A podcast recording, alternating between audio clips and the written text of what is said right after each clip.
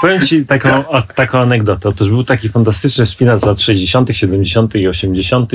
Nazywał się Don Willans, ślusarz i hydraulik z Yorkshire. I on zawsze chodził z brzuszkiem, dlatego że uwielbiał piwo, whisky, papierosy. Kiedyś pojechał na wyprawę himalajską i z międzynarodową i tam byli jacyś takie harty, harty z, z Niemiec, przewodnicy górscy. Wyżyłowani. Wyżyłowani, sześciopaki, tutaj czwórki, dwójki, bicepsy, tricepsy. No i on z tym brzuchem, tak się na niego patrzą, a on mówi do nich tak. Pod koniec wyprawy ja będę szczupły, a wy znikniecie. Mój ojciec był bardzo skromnym człowiekiem i tak jakoś wpajał we mnie to, żeby nie eksponować swojej wartości, tylko eksponować swojej słabości, bo eks- eksponowanie słabości jest objawem wartości, a eksponowanie wartości jest objawem słabości. Więc jeśli chcesz, żeby ciebie widzieli za prawdziwego człowieka, to pokaż siebie takim, jakim jesteś naprawdę. To jest ta druga strona medalu. To jest to, o czym e, wspinacz słabo mówi, mało mówi, bo wie, że to jest taki czuły, słaby punkt. Wstydzi się przyznać, że ta druga strona cierpi bardziej niż on. Ludzie związani z alpinistami zawsze, znaczy mówię, mężczyźni albo kobiety, bo to przecież Ale częściej kobiety, nie? Częściej kobiety niż jest mężczyźni, tak, tak. Cierpią bardziej, dlatego że od tego teatru działań dzieli ich odległość. I ta odległość stanowi, wzmacnia, jest takim pudłem rezonansowym e, niepewności, takiego... E, Braku sprawczości taki, też. taki braku sprawczości, nic nie możesz zrobić. Jesteś przecież 4,5 tysiąca kilometrów dalej, tak? Możesz tylko czekać. I to, to ktoś powie, ach, to jest tylko czekanie, ale nie, to, to czekanie jest jedną z najgorszych tortur, jakie można, sobie, można zadać, zadać bliskiej tobie osobie. Z Nowickim po drodze. Zaprasza Łukasz Nowicki. Kamper zaparkowany na Ursynowie. Trwa festiwal siły marzeń, a ja w towarzystwie człowieka, o którym pierwszy raz usłyszałem chyba 30 lat temu. Nawet przez myśl mi nie przeszło, że kiedyś poświęci mi, wam, być może nawet dwie godziny swojego cennego czasu, chociaż już negocjuje i mówi o półtorej godzinie. Godziny, no ale może uda się dłużej. W podcaście z Nowickim po drodze Piotr Pustelnik, zdobywca korony Himalajów i Karakorum, czyli 14 ośmiotysięczników. Witam, mam napisane, panie Piotrze, ale już kochani jesteśmy. Piotrze. Witaj Piotrze. Posłowie jesteśmy. Jesteśmy posłowie. No jesteśmy po prelekcjach na Festiwalu Siły Marzeń Miłki Raulin i tam mieliśmy czas w garderobie, żeby się poznać. Będąc teraz w Albanii, parę dni temu, pracowałem ty, nad... ty, ty mi się tu nie chwal. Pracowałem nad tobą. W drodze do Durres z Sarandy, z południa do centralnej Albanii, miałem 350 km w jedną, 350 w drugą, potem nockę i byłeś ze mną. Byłeś ze mną tam na tych, e, tych pięknych górskich notabene. e, Wchodziłeś kiedyś po albańskich górach? Nie. Nigdy nie byłem w Albanii, żałuję, bo pewnie ciekawy jest. No widzisz, no to już masz kontakt. Wyczytałem gdzieś, że nie lubisz wywiadów. Y, Ja też nie lubię wywiadów, więc to będzie czarująca rozmowa. Tak, oczywiście. Świetnie się zapowiada. Tak, tak. No. Mam nadzieję, że masz taki stół mikserski i potem będziesz wycinał to, co... Ale co, mam wstawić Brada Pita? Tam, tam głos, nie wiem. Nie mam... Więckiewicza? Ale nie lubisz? Może być, nie wiem, teraz tak myślę, go- kogo by tutaj... Hmm, Se Seweryna może, Andrzeja. A, Andrzej Seweryn. No, w no, dobrej no. formie. W dobrej formie oczywiście. że- Artystycznej, politycznej, energetycznej. No i żeby się nie wyrażał, bo to... Nie lubisz?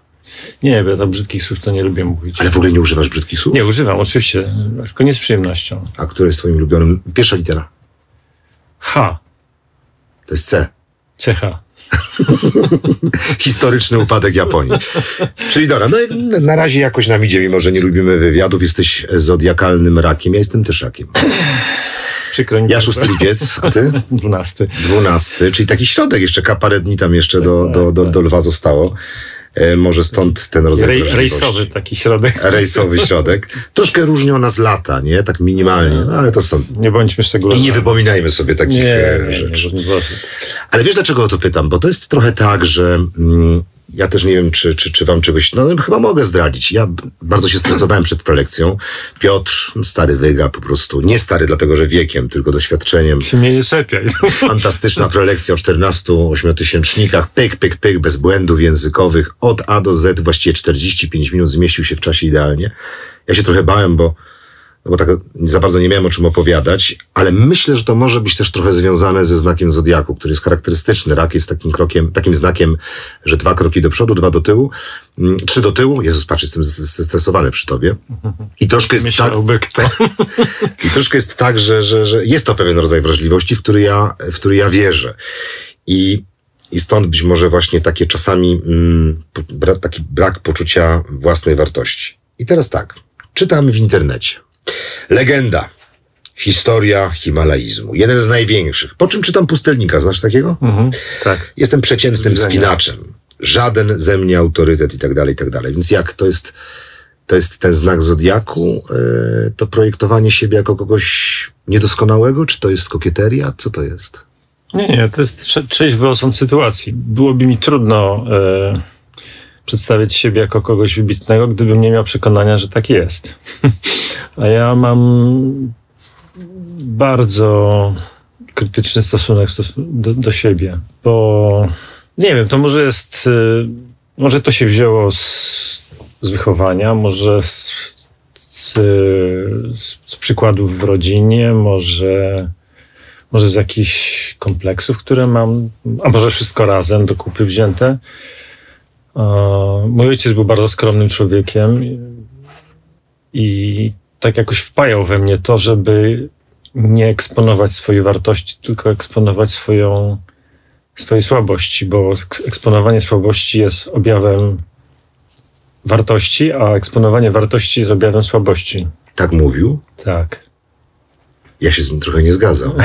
Ale ja się z nim zgadzam. Ja uważam, że, że ludzie bardzo wartościowi nie muszą ani światu, ani sobie udowadniać, że są. Wiesz, jeżeli myślę sobie o sobie dzisiaj, kiedy bardzo się wstydziłem tej prelekcji, często powtarzałem w garderobie, że nie umiem, nie dam rady, ja nie mam żadnych dokonań. Nawet ze sceny mówiłem, nie pewnie nie słyszałeś, tam miałeś nad głową ten monitor, mówiłem, przed chwilą Piotr Pustelnik opowiadał to i to i to, a ja o takich głupotach. Troszkę deprecjonowałem siebie cały czas. I zastanawiam się, na ile jest w tym kokieterii, na ile jest w tym gry, a na ile jest w tym y, prawdziwego zakłopotania.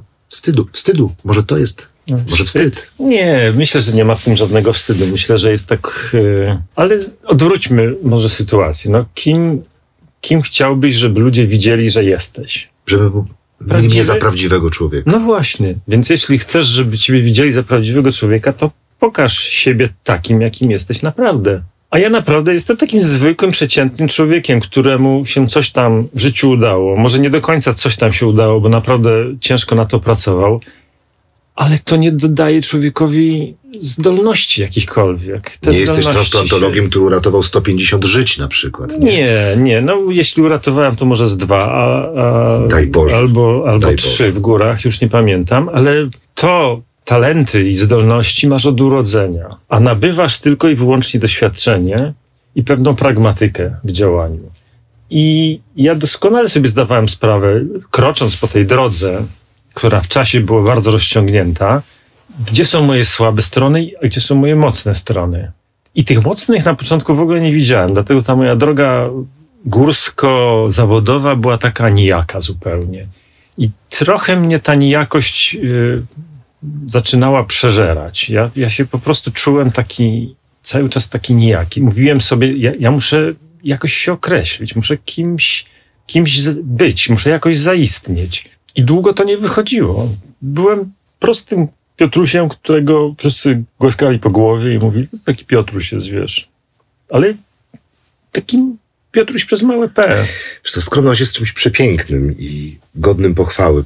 Pod warunkiem, że nie, nie jest przesadna, tak? I myślę, że poczucie własnej wartości ma też ogromne dla nas e, znaczenie w życiu, ułatwia życie, pomaga w życiu. Wiesz, właściwie, czy słuchałem twoich wywiadów, wywiadów z tobą, to ta skromność nieprawdopodobnie przez nie przebija. I ona jest ujmująca. Ona jest wzruszająca i od razu, rzeczywiście, tak jak powiedziałeś, ta prawda, która z tego bije, jest czymś, co, co zbliża do ciebie. Fajny gość. Kurczę, to będzie zaszczyt się z nim spotkać. Ale ja, ja mówię o sobie, nie o tobie, ale ja często przez brak poczucia własnej wartości dostawałem w łeb. Do dzisiaj właściwie na przykład mam takie poczucie, że nie lubi mnie kamera i uwierz mi, poziom stresu, który mam przed zdjęciami, nie mam tego w teatrze. W teatrze lubię siebie, idę na próbę z satysfakcją, proponuję, jestem kreatywny. Na planie Jestem wycofany, wyciszony, patrzę na tego szyca, zazdroszczę mu tej bezczelności, wiesz, pewności siebie. I to na przykład w moim zawodzie, nie wiem jak jest w górach, nie wiem jak to jest, jak się jest fizykiem, ale, ale, ale w moim zawodzie to bardzo przeszkadza. I jest to ujmujące, ta prawda, a z drugiej strony brak pewności mi jednak przeszkadza. W niektórych elementach. Tobie nie przeszkadzał, jak się okazuje. Już nie. Już nie. Już nie. Ja już się tego długo uczyłem. Przecież e, w końcu mówię o tym, co robiłem w życiu już od wielu lat. W związku z tym mogłem się po prostu zwyczajnie tego nauczyć. Mhm. Część rzeczy jest wyuczo wy- wyuczona i możesz się tego wyuczyć, ale, ale pewnych cech charakterologicznych nie przekażesz w inny sposób. Po prostu tak to musi zostać. Ale też i mój ojciec, którego często cytuję, bo był dla mnie y, pewnym drogowskazem w życiu, to on zawsze mówił, że y, jeśli masz w sobie coś wartościowego, to to wszyscy zauważą. Ale jeżeli masz coś w sobie fałszywego, to też zauważą i to szybciej. Więc lepiej, żeby zauważyli to, co jest w tobie wartościowe, niż żeby zobaczyli, że bywasz czasami fałszywy, bywasz po prostu nie, nie, nie bywasz sobą, bywasz nieskromny. I, i on, on też był strasznie skromnym człowiekiem, mimo że miał osiągnięcia, że osiągnął sporo w życiu, bardzo dużo, ale cały czas wpajał we mnie, że, że, że jeśli będziesz skromny, to ludzie cię będą lubić, życie cię będzie lubiło. To też były troszkę inne czasy. Były. Nie można mu odmówić racji. Dzisiaj, dzisiaj te walce drogowe sobie lepiej radzą, wiesz, te, mm, te buldożery. Nie pochwalam takich czasów, ale w takich y, żyjemy, kiedy ta siła przebicia jest bardzo, bardzo potrzebna. No, zawsze sobie trzeba zadać pytanie, po co jest ta siła przebicia potrzebna? Czy do tego, żeby... E, Dać ci przykład? Przepraszam, że ci wchodzę w zdanie. Miłka, nasza kochana podróżniczka, organizuje festiwal. Żeby ludzie przyszli na festiwal, żeby ludzie się nim zainteresowali, musi być na tym portalu społecznościowym, na tym portalu, w tej telewizji, w tym radio. Musi sprzedać swoją własną historię. Nawet jak miała wypadek, co przecież nie jest tajemnicą, bo wrzucała na Instagrama filmy po swoim wypadku w kołnierzu ortopedycznym dwa tygodnie temu. Też to robi. Nie może przerwać, bo inaczej nie zaistnieje przedsięwzięcie w dzisiejszych czasach, które ona chce zrealizować. Masz przykład, dlaczego trzeba. No tak, ale ja się urodziłem w roku 1951 i całe szczęście, że w tym roku się urodziłem. To znaczy ja sobie, ja, dziękuję Bogu, że się urodziłem tak wcześniej, chociaż, chociaż szlak nie trafia, bo y, moje życie, że tak powiem, już jest na tej krzywej schyłkowej, ale dlatego wcześniej, że my tego nie musieliśmy robić. Góry inaczej wyglądały, sukces wyglądał inaczej, porażka wyglądała inaczej i, i my wyglądaliśmy zupełnie inaczej. I, i, i, I to wszystko się jakoś tam składało do kupy i, i, i jakbym teraz miał od nowa zaistnieć tak jak wtedy, te 40-50 lat temu, to nie wiem, czy bym sobie poradził. Za- Zabierasz mi pytania, które mam za chwilę zadać. Idealny gość. Ojej, no, przepraszam. Dokładnie, dokładnie odwrotnie. Ojej, przepraszam. Cały Piotr, ojej, przepraszam. Idealny gość, właśnie nie, ja sobie zażartowałem. Tak, no bo wiesz, o tych czasach kiedyś i dziś, no to też jest temat rzeka, też chciałbym pogadać. Góry wymagają ego, to też są twoje słowa. Ja bardzo często będę ciebie cytował. No to jak się to ego ma do, do, tej, do tej skromności? Że, no to ty mówisz, nie? Że wspinacze potrzebują dużego ego, y, poziomu egoizmu. No jasne, że potrzebują Ale dużego właśnie, właśnie ja nie rozumiem, dlaczego jasne? No bo, bo muszą się wyrwać z tego kanonu, w którym y, życia społecznego, w którym są, ale żeby się wyrwać z tego kanonu, który jest gorsetem, który, który społecznie ich ściąga, bo, bo więzy rodzinne, bo więzy zawodowe, bo więzy towarzyskie i oni muszą te trzy bariery przerwać, a do tego, żeby je przerwać, potrzebują ego. Jeśli nie mają tego ego, nie wyjdą poza ten schemat. Myślałem, że masz na myśli funkcjonowanie w górach, że tamto ego jest potrzebne do osiągnięcia sukcesu, gdy sytuacja jest na przykład dramatyczna, pogoda się zmienia, Tam jest paręset metrów do szczytu i Tam akurat ego jest w ogóle niepotrzebne. Tam dokładnie odwrotnie. Tam jest dokładnie odwrotnie. Tam jest potrzeb, potrzebna empatia, poczucie grupy, poczucie zespołu, Wspólnota? wspólnota, współpraca? wspólnota, współpraca, lojalność, tolerancja, takie proste rzeczy, które wymyślili Grecy już wiele, wiele lat temu, a może nawet jeszcze ktoś wcześniej, może Sumeryjczycy. A to ego niestety jest łącznikiem pomiędzy górami a Teraz, cię, teraz cię zrozumiałem. Ale ja, wiesz co, ja mam wysokie ego, abym nie wyjechał. No to ciekawe. To jest jeszcze bardziej skomplikowane. Jesteś tylko w, i wyłącznie wyjątkiem, który potwierdza regułę. To prawda. Mówisz o Grekach, e, w ogóle mówisz bardzo, bardzo pięknym językiem. To jest kwestia bardziej, mówisz ojciec, bo nie, nie podpytywałem cię, e, czym zajmował się ojciec. Był profesorem termodynamiki na Politechnice. Termodynamiki. Bo nie no, wiem, to jest to trochę filozofia. trochę filozofia, wiesz, bo pytam cię nie dlatego, żeby ci się podlizywać, ale mówisz pięknym językiem. Używasz e i on, czego właściwie już w dzisiejszych czasach nie ma. Mogę nie używać. Nie używaj, no używaj, no to jest pra- prawie, prawie, prawie te samogłoski już nie istnieją, wszyscy używają E i A. To wynika bardziej właśnie z wychowania, z oczytania, z wykształcenia, czy z, nie wiem, dużo, nie wiem, dużo czytasz, muzyki, której słuchasz, bo uwierz mi, ludzie już mówią inaczej. Ciężko mi jest odpowiedzieć na to pytanie, bo na pewno w młodości bardzo dużo czytałem. Miałem na to i ochotę, i czas. Dużo słuchałem słuchowisk. Też oglądałem sporo telewizji, ale to była trochę inna telewizja niż teraz. Wtedy jednak w telewizji królował język, język polski bardzo wykwintny. Nikt nie szedł wtedy na skróty. Wychowywałem się jednak na bardzo intelektualnych e, audycjach i na bardzo intelektualnych teatrach, kabaretach. To było coś, co, co, co zostaje potem w głowie i zostaje w formie takiej nawet nie kalki, tylko takiego szablonu, którym człowiek się wypowiada. I dla Szablon, mnie, dla mnie niektóre zbitki myślowe Jeremiego Przybory czy, czy Wojciecha Młynarskiego są jakby takim sposobem na mówienie to w jaki sposób oni formułowali zdania i jak, w jaki sposób wykorzystywali czasowniki, przymiotniki, rzeczowniki. Dzisiaj w czasie naszej kilkugodzinnej, krótkiej znajomości cytowałeś trzykrotnie. A to film, a to książkę. No to też jest ym, jakaś wizytówka ludzi oczytanych, którzy mają To jakąś jest- estetykę. To, to jest też troszkę y, taka cecha, że ta popkultura docierała w latach 60., 70. bardzo powoli. Dopiero później zaczęła. e, Był czas, żeby ją absorbować. Był czas, żeby je obserwować i był czas na to, żeby, żeby edukacja i wychowanie y, zrobiło swoje, a dopiero potem na, na to wchodziła popkultura, ale już wchodziła na pewien grunt y, człowieka przygotowanego intelektualnie do, do konsumpcji tej pop- popkultury. I tak chyba było z moim pokoleniem, że najpierw my się uczyliśmy na tych dobrych wzorcach, a potem dostawaliśmy popkulturę, która była pewną mieszanką czegoś takiego, no, nie wiem jak to nazwać, ale takiego nie, niegrzecznego z czymś bardzo grzecznym. Dokładnie tak samo było w Krakowie, wiesz? Naprawdę. Wychowywała mnie piwnica pod baranami, Kraków, e, sąsiedzi, lekarze, no ta starówka. Mówię o moim Krakowie. Kraków w Nowej Hucie pewnie wyglądał inaczej. I ta niegrzeczna część, parę przecznic dalej. To się tak pięknie ze sobą mieszało, ale nawet te gangi też byli, to też, też, też chłopaki mieli, mieli swoje zasady i, No tak, to prawda. i swój, wiesz, dekalog Tak, zachowań. Tak, tak, tak. Swojego nie tknęli, tak. swojego auta nie pokiereszowali, A jak swojemu wzięli, to oddali. Mówisz też, że to też jest bardzo ciekawe, że ludzie gór nie są odporni na krytykę. Tak powiedziałeś. Ja uważam, że aktorzy również nie. W związku z tym chciałem cię zapytać, dlaczego nie są i kto twoim zdaniem jest? Bo homo sapiens moim zdaniem w ogóle ma z tym problem. Coś w tym jest, że, że człowiek w odróżnieniu od zwierząt nie, nie znosi, jak się mu mówi, że coś zrobił źle. Ja, ja sobie to tak mniej więcej tłumaczę, że w górach my, robiąc to, co robimy, czego żeśmy się nauczyli wcześniej, staramy się to robić jak najlepiej. Jeśli popełnimy błąd, to nie lubimy o tym mówić. Nie chcemy, żeby nam ktoś mówił, zrobiliśmy błąd. Chcemy to poprawić ten błąd, ale nie chcemy, żeby, żeby to stało się czymś, e, kim Co deprecjonuje wasze osiągnięcie na przykład?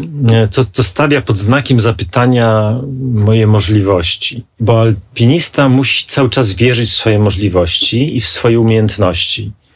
I wszystko, co stawia pod znakiem zapytania, to te jego możliwości bardzo go deprymuje. Ta krytyka jest takim przykładem tego, taką egzemplifikacją. I często ludzie reagują, z mojego środowiska, reagują nadmierną złością na, na, na słowa krytyki. Nie, nie, nie mają dystansu do, do, do, do tego, co, co robią. Ten dystans by im się bardzo przydał. Mnie by się też bardzo przydał taki dystans i ja bym, ja, ja mógłbym mieć jeszcze większy, y, wię- większą złość w stosunku do, do, do błędów, które popełniłem, gdyby nie to, że doskonale zdawałem sobie z tego sprawę, że mam braki po prostu, które mogą takim, takimi błędami zaowocować, więc moja złość była mniejsza znacznie niż innych. Masz na myśli, ja pozwoliłem sobie porównać e, zawód artystyczny z, e, z wami, ale teraz rozumiem różnicę, bo ta chwila zawahania i poczucia i braku poczucia pewności może, może skutkować y, wypadkiem, kontuzją, wypadkiem śmiertelnym, co w przypadku oczywiście teatru nie ma znaczenia, bo jak stracę poczucie własnej wartości, po prostu gorzej zagram spektakl,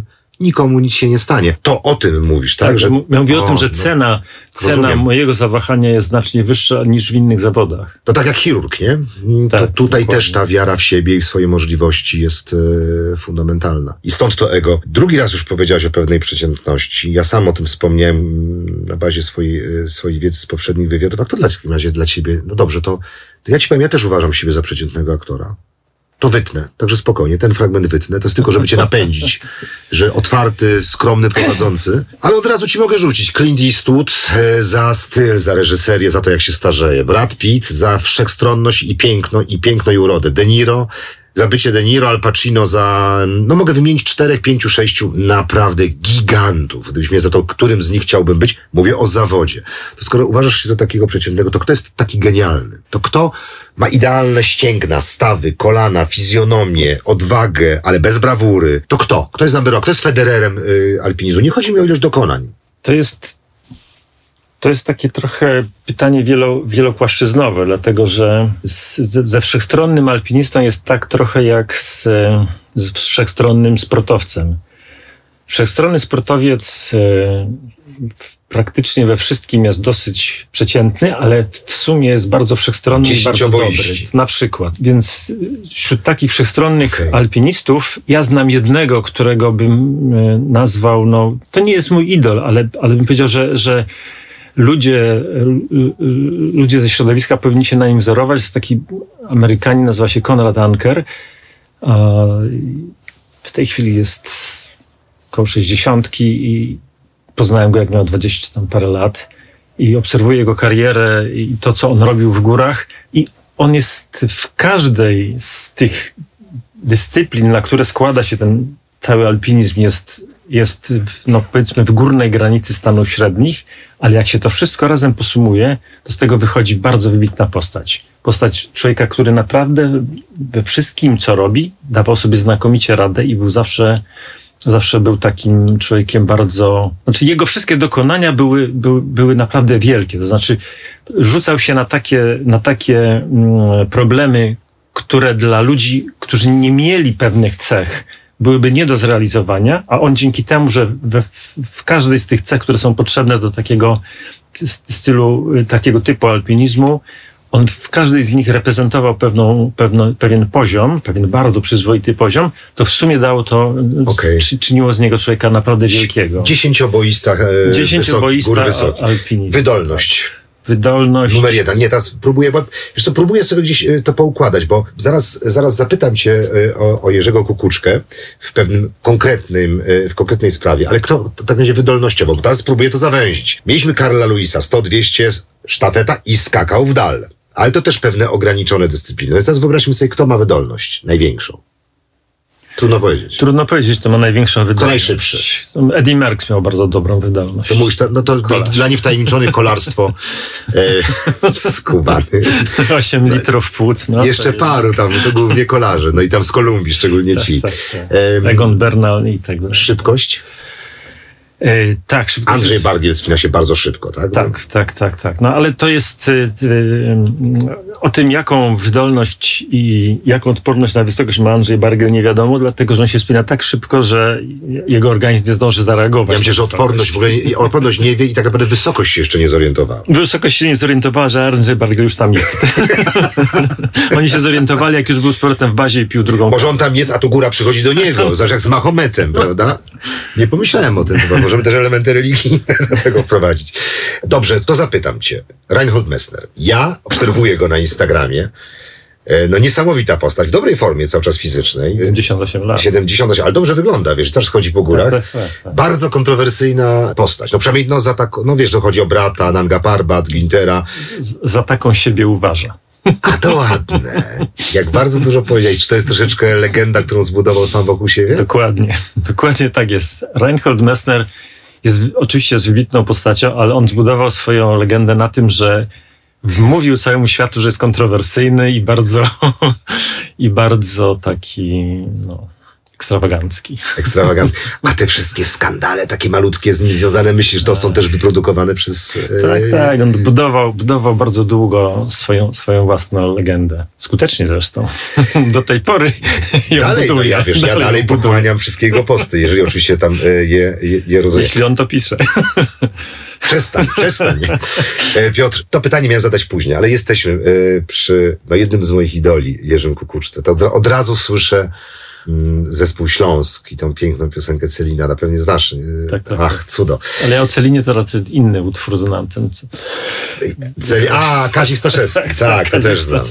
Słuchaj, ja widziałem ostatnio dokumenty e, o Jerzym Kukuczce. On miał ewidentny brzuszek. Ja wiem, że nie, no nie, Ja pro- też nie, mam. nie, no wiadomo, ja mam dużo, ale teraz nie, bo teraz chcę dojść do tak zwanej kondycji. Czy nadwaga przeszkadza w górach, czy nie? Bo mam wrażenie, że taki Wojtek Kurtyka to wyżyłowany. Piotr Pustelnik, widzieliście, zobaczcie zaraz zdjęcia, no, no zobaczcie, no wygląda jak młody Bóg, no, no, no. Waga przeszkadza w górach, nie? Tak, ale, Musisz ale nieść więcej. Jurek, y, y, Jurek szybko przybierał na wadze i szybko tracił. Okej. On, y, on potrafił naprawdę błyskawicznie zejść do takiego poziomu, że, że, że szkoda gadać, ale Ja go w bazie widziałem, zdjęcia z bazy z brzuszkiem, także nie opowiadaj mi, że tak szybko. No, no, błagam. widocznie to był początek wyprawy. Ale powiem ci taką, o, taką anegdotę. Otóż był taki fantastyczny wspinacz z lat 60., 70. i 80. Nazywał się Don Willans. E, Dla przyjaciół Don, czyli Donald Willans. Ślusarz i hydraulik z, z z Yorkshire e, w Anglii. I on zawsze chodził z brzuszkiem, dlatego że uwielbiał piwo, whisky, papierosy. Kiedyś pojechał na wyprawę himalajską i międzynarodową i tam byli jacyś takie harty, e, ha, harty z, z Niemiec, przewodnicy górscy. Wyżyłowani. Wyżyłowani, sześciopaki, tutaj czwórki, dwójki, bicepsy, tricepsy. No i on z tym brzuchem, taki spaślak klasyczny i, i oni tak się na niego patrzą, a on mówi do nich tak. Pod koniec wyprawy ja będę szczupły, a wy znikniecie. I zamknął im usta. Nie mieli nic do Nie powiedzenia. mieli nic do powiedzenia. Ale czy patrzy, jednak siła, nie? Siła, hard ducha potrafi przezwyciężyć nawet y, problem w postaci zbędnych kilogramów. W górach, w, w- górach głównie liczy się jednak, w, liczą się cechy psychofizyczne, czyli najpierw cechy psychiczne, a potem cechy fizyczne. Wiesz co, no ja, ja dzisiaj to opowiadałem. Na Kilimandżaro, jak byłem grubaskiem, nie wszedłem. Trzy lata później w Iranie na dużo trudniejszą górę wszedłem bez problemów, mając 20 kilo mniej. Więc waga też ma znaczenie. No. Kondycja, trening i tak dalej. Grawitacyjne pole jest jedynym polem, którego Albert Einstein nie był w stanie opisać. A starał się. On starał się do samej śmierci i podobno jakieś tam równanie napisał na serwetce i niestety ją wyrzucił. O. No, jaki szkoda, prawda? Krążą takie legendy, że papierosy są dobre w górach, bo rozrzedzają krew. To prawda czy nie? E, Taka aspiryna wiem, z dymem. Nie wiem, bo ja nie palę, ale... A palili w bazach? Tak, oczywiście. Mój partner y, z ostatniej wyprawy i nie tylko z ostatniej, Peter Hamor, Słowak, palił papierosy wszędzie. Nie przeszkadzały mu w... Nie, we wspinaniu nie przeszkadza. Johan Cruyff też palił. A jak grał? Holenderski piłkarz. Przepraszam, przepraszam. cię przerwę. A on, on palił ze swoim kolegą i partnerem, z Piotrkiem Morawskim, palili tyle papierosów, że kiedyś e, siedzieli w namiocie, palili te papierosy i przyszły jakieś dwie alpinistki, które chciały się u nich ogrzać, wsadziły głowy do namiotów, powąchały i wyszły. Wolały marznąć. Tak, wolały marznąć niż być zaduszone w tym dymie papierosowym. Czyli papieros nie przeszkadza, czy... Czy nie, Papieros w niewielkich ilościach nie przeszkadzał, zawiera nikotynę, a nikotyna rozrzedza naczynia krwionośne, więc to jest trochę tak jak z, z, papi- z, z alkoholem, z aspiryną. Po prostu za dużo, za dużo przeszkadza, a, w- a w sam raz jest, jest w sam raz. e, troszkę poplotkowaliśmy. Em, Możemy więcej, to ja, ja znam sporo takich opowieści. No to, to coś jeszcze o używkach. No dobrze. Ale coś, co możesz. A Mester pił? Tego nie wiem, bo jeszcze wiesz. z nim, raz, raz, raz z nim siedziałem przy stole, ale jakoś nie, Okej. nie miał ochoty się ze mną napić. Też gdzieś powiedziałeś, że kukuczkę, kukuczka, ty wiedziałeś, kim jest Jerzy Kukuczka, a kukuczka nie bardzo wiedział, kim jest pustelnik. Oczywiście, że tak. No, on nie wiedział, kim ja jestem, bo ja byłem tam szarą myszką, a on już wtedy wielkim Jurkiem. No. Jak wygląda bycie wielkim Jurkiem w bazie? Nie mam tego pytania, ale to teraz mnie zainteresowało. Czy to jest trochę tak, da, dam ci przykład. No jeżeli, e, oczywiście jak jesteśmy w środowisku przyjaciół, nie wiem, ja się do, dobrze znam z kilkoma gwiazdami, to nie ma żadnego znaczenia, ale generalnie, jeżeli w środowisku pojawi się wielka gwiazda, no to ma znaczenie, to wpływa na wszystkich Wielu kolegów aktorów pokazuje, że nie wpływa, to jest najzabawniejsze. A ja mam go w dupie. A wiesz, wszystko, nagle niższe głosy się pojawiają, wiesz. Wszyscy mają tak, tubalnie. Jak to wygląda w waszym środowisku? Do bazy wchodzi gwiazda. Nie wiem, jak to jest, dlatego że, Nie wiedziałeś nigdy że, że tak różne gwiazdy wchodziły. Nie, ale wiesz o co mi Ale- chodzi. Chodzi o to, czy e, darzycie ich szczególną estymą, czy na przykład jest hierarchia. Gustaw Holoubek pojawia się, to my wszyscy jesteśmy zgięci. Czy tak jest w górach? Pojawią się. Kiedyś, kiedyś Kinga Baranowska napisała coś takiego, że ja byłem trochę za, zażenowany tym, bo ja nigdy się tak nie czułem, ale kiedyś, jak byliśmy razem na, na, na- wyprawie, ona napisała, że siedzimy przy stole i ja zaczynałem coś mówić do reszty wyprawy i wtedy wszyscy cichli. I ja nie wiem, nie zauważyłem tego. Być może tak było, ale wydaje mi się, że jeśli ktoś ma autorytet, jest tą osobą taką opiniotwórczą, to ludzie go słuchają i chcą go słuchać. W związku z tym, jeśli on coś zaczyna mówić, to w naturalny sposób ludzie milkną i słuchają, bo może się czegoś ciekawego dowiedzą. Na pewno się dowiedzą czegoś ciekawego. Ja nie mówię tutaj teraz o sobie, tylko mówię w ogóle. Ale są takie gwiazdy, które nie chcą nikomu nic przekazać. Ale i taki ludzie słuchają. Ja skończyłem 50 lat w tym roku. Jestem od ciebie dwie, 50. Jestem dwie dychy od ciebie młodszy. To dużo i niedużo, ale generalnie czuję, że świat się zmienił. Czuję, że zmieniają się Indie, które kocham, zmienia się moje, moje Bałkany się zmieniają. Ja wiem, że każde pokolenie mówi, że za ich czasów było lepiej, ale naprawdę uważam, że było lepiej. Czy boli cię czy w ogóle masz jakikolwiek stosunek do tego, co się dzieje w tej chwili w górach wysokich, czy jest ci to kompletnie, mówię o komercjalizacji, czy jest ci to kompletnie obojętne? Nie jest mi kompletnie obojętne, ale też e, popatrywanie wstecz i mówienie, że tamte czasy były lepsze, a te są gorsze, no jest przejawem pewnego, Próżności? No nie, raczej e, nie wiem jak to nazwać dobrze po polsku, ale to jest taki... Powiedz po angielsku. po rosyjsku też mi byłoby słabo z tym, ale pewnego ograniczenia takiego umysłowego, dlatego że, e, no każda epoka ma, ma swoje uwarunkowania, ma swoje środowisko, ma swoją społeczność e, i, i, i, i ta epoka się kończy zaczyna się nowa epoka ze z nowym środowiskiem, nową społecznością i to, to przejście między tymi epokami bywa miękkie, a bywa twarde. U nas w górach było tak, że przez lata byliśmy, mieliśmy monopol na, na wysokie góry. My, alpiniści, traktujący siebie jako tą grupę lepszą trochę od, od innych. Taką, no, w cudzysłowie elitę. Tego może nie widać w audio, ale ja robię teraz takie znaki. Zaraz zrobię zdjęcie. Tak, dobrze. I przez lata się do tego przyzwyczajaliśmy i przyzwyczajaliśmy innych, że jesteśmy tą elitą, która w tych, w tych ośmiotysięcznych górach ma pewien monopol na, na, na działanie. I w pewnym momencie do tej naszej społeczności, w to nasze środowisko, w ten obszar, w którym my działaliśmy, weszli ludzie, których niektórzy nazywali ignorantami, ludźmi spoza środowiska, jakimiś obcymi zupełnie. I oni zaczęli w tym wszystkim funkcjonować, zaczęli robić to samo, co my, w gorszy bądź jeszcze gorszy sposób.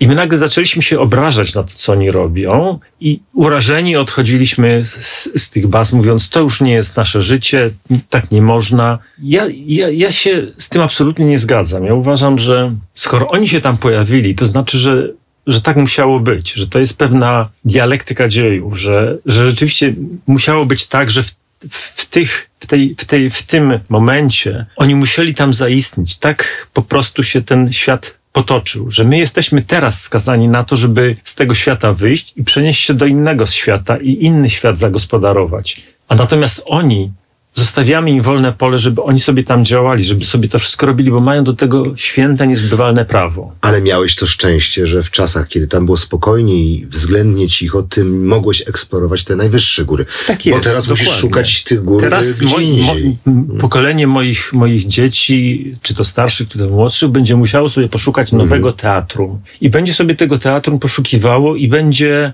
będzie w nim szczęśliwe po prostu. Wiesz, to tak jak używając takiego języka, wiesz, e, all inclusive, e, ludzie byli w Chorwacji, przeniesie się do Czarnogóry, a ta spędzą do Albanii. Coraz mniej miejsc, wiesz, tak jak te biedne dziki u mnie na Wawrze, wiesz, coraz więcej domów i te dziki już nie mają gdzie się podziać, już właściwie ja idąc na spacer z psem spotykam dwa stada w ciągu kilkunastu minut, bo już te, te zwierzątka nie mają gdzie żyć. To troszkę tak jest i z tym, nie? Że, ale wiesz, ale ja miałem troszkę co innego na myśli, bo to jest, to jest, to jest mądre, co mówisz, ja się z tym zgadzam, ale... Znowu nie trafiłem w twoje myśli, Boże. E, trafiłeś, zaczyna, zaczyna, nie, właśnie zaczyna trafiasz. się, ręce mi się trzymać Nie, trafiasz. Chodzi mi o to, że wiesz, że za rozwojem turystyki idzie bałagan, idzie brud, idą śmieci, idzie, idzie, idą oszustwa, idzie hałas, idzie, czy wreszcie niebezpieczeństwo, jak wspomniany Hall czy Fisher na Everestie, gdzie z powodu korków ale- mamy do czynienia z kilkunastoma zgonami. O tym jakby mówię, o tym, co się dzieje z górami, no głównie z Everestem, ale nie tylko. No ale wiesz, ty, ty mówisz o przykładzie jednego takiego inferno, które miało miejsce w 1996 roku. Ale to inferno z 1996 roku to nijak się nie ma do tego tłoku, który jest teraz w 2023 roku. Widziałeś to na własne oczy, czy nie? Taki tłok. Nie już, widziałem tego nie? na własne oczy na całe szczęście, dlatego że musiałbym powiedzieć, tak jak jeden z, z wielkich polskich aktorów, y, patrząc na Romana Kusowskiego, powiedział: Panowie, pora umierać. No więc to, to trochę jest tak, że on, on się miał jakoś tak do tego fizis, tego, tego Mhm. Roman w końcu nie był wcale takim słabym aktorem, tylko po prostu wyglądał jak Dość niepozornie wyglądał. Oryginalnie, tak, tak. trochę oryginalnie Pięknie. wyglądał, no ale jak się popatrzy na Roberta De Niro, to też bardziej przypomina Dockera z Nowego Jorku niż, niż aktora. No, A, aktualnie Al Pacino wygląda też na, cyrk, na, na pracownika cyrku. ale Nie umie, nie umie się pogodzić z przemijaniem. no, no, czy jego twarz się nie umie pogodzić, no bo on się pewnie już jakoś z, tą, z tym pogodził. No. Natomiast ja uważam, że tak, rzeczywiście, rzeczywiście tak się dzieje, że za masowością pewną, a turystyka ciągnie za sobą, za sobą pewną masowość, idzie to, co nazywamy krzywą Gaussa, to znaczy idą te krzywe Gaussa zachowań, krzywe, krzywe Gaussa jakieś tam jeszcze inne, już teraz mi trudno, coś, nie, nie przychodzi mi nic mądrego do głowy, ale, ale przede wszystkim zachowań i, i pewne, i, i, i przewraca się trochę ta hierarchia wartości, która jednak w naszym bardzo elitarnym, takim nazwijmy to środowisku, miała ogromną, ogromne znaczenie. Jednak ta, ta, ta piramida, w której, w której te wszystkie wartości jak partnerstwo, lojalność, e, empatia e, e, były st- postawione na pierwszych trzech szczeblach tej, tej całej drabiny, ona w, takim, w takiej masowej turystyce Oczywiście to wszystko w dalszym ciągu jest, tylko to jest rozbite przez liczbę i ta liczba powoduje, że zawsze w takiej wielkiej masie pojawią się zachowania, które Już rachunku prawdopodobieństwa u, nas, u nas byłyby w ogóle nieakceptowalne.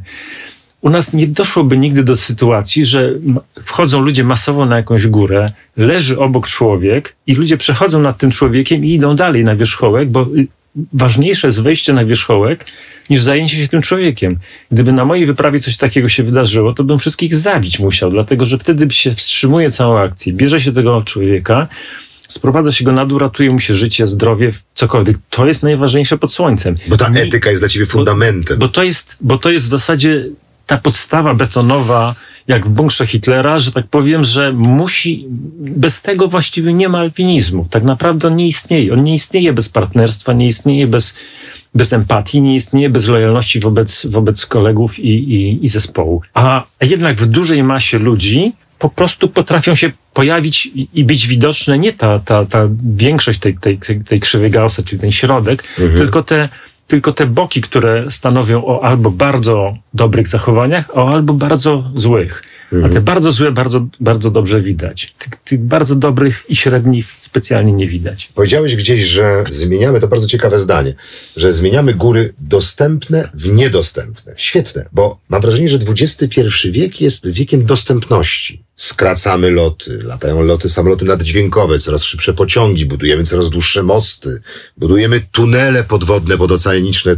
Wyobraź sobie, nawet rondo na Wyspach Owczych jest rondo podoceaniczne. Tu 15 kilometrów, tu 15 między wyspami. To aż Takim takie duże są te. Wyspy Owcze? Takie odległości między A, wyspami. okej. Niektóre są dość duże.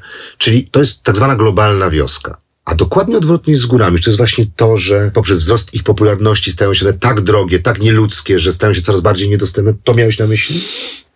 No nie do końca. Znaczy ja uważam, że, że góry podzieliły się na dostępne i niedostępne. To znaczy ludzie podzielili góry na dostępne i niedostępne. Podzielili na takie, które są dostępne dla każdego i na takie, które są dostępne tylko dla niewielu. Nie ma tego środka. I ta polaryzacja jest y, ona chyba naj, naj, naj, najbardziej charakterystyczna dla, dla tych czasów, w których w tej chwili żyjemy. Że, że góry są bardzo dostępne, bo jednak ten przemysł y, turystyczny na tych górach ośmiotysięcznych spowodował, że ich dostępność i bezpieczeństwo z tym związane jest po stokroć większe niż było kiedykolwiek, a te góry niebezpieczne są w dalszym ciągu bardzo niebezpieczne i dostępne są tylko niewielu, którzy potrafią temu niebezpieczeństwu stawić czoło. Czyli one są tym, czym dla was były wtedy ośmiotysięczniki. Dokładnie. Okej. Dokładnie tak jest. Nie chcę cię oczywiście pytać o, o, o- wyprawę, o wyprawy polskie na, na K2 zimą. Ja też troszkę, powiem ci szczerze, uczestniczyłem w tej histerii, e, która... Ciekawy moment, słońce zaczyna mnie razić. Widzisz to? Dokładnie, patrz, pada mi na twarz. Nie, nie, właśnie to jest fajne, fajne. To taka też pokora, pokora. Przyjmijmy to z pokorą. Natomiast wiesz co, co o, o, o co innego chciałem cię zapytać e, w kontekście tych wypraw. Czy ty to lubiłeś, czy tego nie lubiłeś? Bo jest taki dowcip, dobra, przepraszam. Jest taki dowcip. Ląduje marynarz Cindy Crawford na bezludnej wyspie. Znasz? Znam, oczywiście. No, znasz. Znacie, znacie dobrze, to posłuchajcie. No i tam, tam, tam wiadomo, zaczynają się kochać w pewnym momencie po wielu miesiącach i on w pewnym momencie ją morusa, u morusa mechie i nakłada na twarz węglem, ją maluje. Staszek, ja od pół roku sypiam z Cindy Crawford. Jeżeli nie mógł się podzielić tą informacją, to on po prostu, yy, no po prostu to, to właśnie sypianie z Cindy Crawford nie miało żadnego sensu. Wy kiedyś musieliście miesiącami czekać, żeby poinformować świat o swoim dokonaniu. Rodziny to już w ogóle odrębny temat. Dzisiaj, i teraz wracam do tych wypraw zimowych, dzisiaj codzienne łączenia, codzienne telefony. I teraz z jednej strony to pewnie fajnie, bo takie poczucie bezpieczeństwa, bo poczucie kontaktu z najbliższymi, a z drugiej strony, czy to bycie online, te wsze, wszędzie kamery, rejestrowanie wszystkiego, jak się z tym masz w kontekście tej ciszy, tego odcięcia, które było kiedyś? No, ja się z tym mam tak, że Podoba ci się to? dziękuję Bogu, że nie muszę tego robić. Dlatego, że ja, ja bardzo lubiłem mieć aparat fotograficzny, ale nie lubiłem robić zdjęć. To jest charakterystyczne. Kupowałem sobie zawsze fajne, dobre aparaty, po czym nie robiłem zdjęć. I wszy- wszyscy dookoła mnie się po prostu pytali, po co tobie ten aparat, skoro ty go nawet nie wyciągasz z, z, plecaka. Kurczę, no nie wiem, po prostu jakoś nie lubię. Nie, mnie, mnie się wydaje, że góry wymagają intymności we wszystkich e, wymiarach i, i na wszystkich kierunkach. To jedną z tych intymności jest także brak kontaktu z, e, z, z rodziną, ale to też ma wymiar niezwykle pragmatyczny, dlatego że e, brak kontaktu ze światem zewnętrznym, z rodziną, to także oznacza, że ja się tymi problemami, które zostawiłem tam na dole, no mówiąc brzydko, nie przejmuję, że one zostały tam na dole, że ja wyłącznie przejmuję się tym i to mnie absorbuje, co się dzieje na wyprawie i to stanowi dla mnie największy priorytet. W momencie, kiedy zaczynam, tak jak teraz jest, żyć życiem domowym, życiem zawodowym w górach, to tracę na czujności, na, na bezpieczeństwie. To wszystko zaczyna na mnie wpływać destabilizująco i demobilizująco. Rozumiem, że ktoś wyszedł, nawiązał połączenie z domem, pokłócił się z żoną, już jest w gorszej formie i już następnego dnia będzie gorzej pracował w górach, poręczując na przykład trasy, tak? To masz Może- też na myśli? No, No trywialny przykład, ale no ale taki najprostszy. Bardziej to się przekłada na, na jego koncentrację i na to, że po prostu może popełnić więcej błędów. W Okej. momencie, kiedy, kiedy on jest w jakimś konflikcie i ten konflikt przenosi z, pra- z, domu do, e, w góry, ten konflikt go bardziej absorbuje niż gdyby zostawił ten konflikt, odciął się murem chińskim. Nie ma tego, wrócę, to będę dalej to wszystko rozwiązywał, ale, ale teraz zapominam. Ni- niestety mam, mam takie doświadczenia łącznie ze swoim własnym, że jeżeli cokolwiek mnie z, z czegoś takiego, z takiego stanu e, e, odcięcia się od, od, od zewnętrznego świata wyprowadza, to jednocześnie wprowadza to pewien element e, nie, niepewności w moim działaniu w górach. A to jest nie, niedobre. No ale teraz tego też oczekują sponsorzy. Ja wiem, ale Relacji na żywo. 30 lat temu też Tego- byli sponsorzy. Ale troszkę inaczej się z nimi umawialiście. Na co innego? To, że się chłopaki czyściły kominy? Ty też? Nie? No jasne. Naprawdę? Tak. A w Krakowie też tam błęgu? Nie, coś ty w Łodzi, wszystko robiłem. w Wszystko w Łodzi? Tak, tak, tak. Nie bałeś się? No, Zawsze się boję, to strach nie jest y, mi obcy, ale Na tych liniach wisieliście, na tych kominach? tak, Y, Przerażające troszkę. nie? dosyć. Słuchaj, teraz trochę e, chciałem o mnie, jako o widzu. Czy nie jest twoim zdaniem, bo to nie dotyczy tylko gór, no ale jesteś jednak dla mnie człowiekiem gór, więc w kontekście gór pytam. Ja też uczestniczyłem, byłem w tej grupie, która obserwowała całą akcję ratunkową Denisa Urubko i Adama Bieleckiego, kiedy Tomasz Mackiewicz konał na, na Nanga Parbat, a Eliza, Elizabeth Rewol, jego partnerka była przez nich ratowana, to chyba tam na wysokości mniej więcej 6 tysięcy metrów. I ja w tym tak uczestniczyłem, że nawet koledzy moi, wiesz, mieli taką aplikację, że było widać, że nie wiem, czy to, czy, czy, tak. że, czy, czy Adam Bielecki wrzucał to, czy, Tak, czy miałem trackera włączonego. miał trackera włączonego, myśmy obserwowali już 150 metrów, już 100, już 50 metrów. Mm, Też analogicznie ten, konflikt w bazie, pan Grubko wrócił, zniknął, wyszedł sam, taka beczka, panie, ja te zdjęcia oglądałem, ja to pochłaniałem.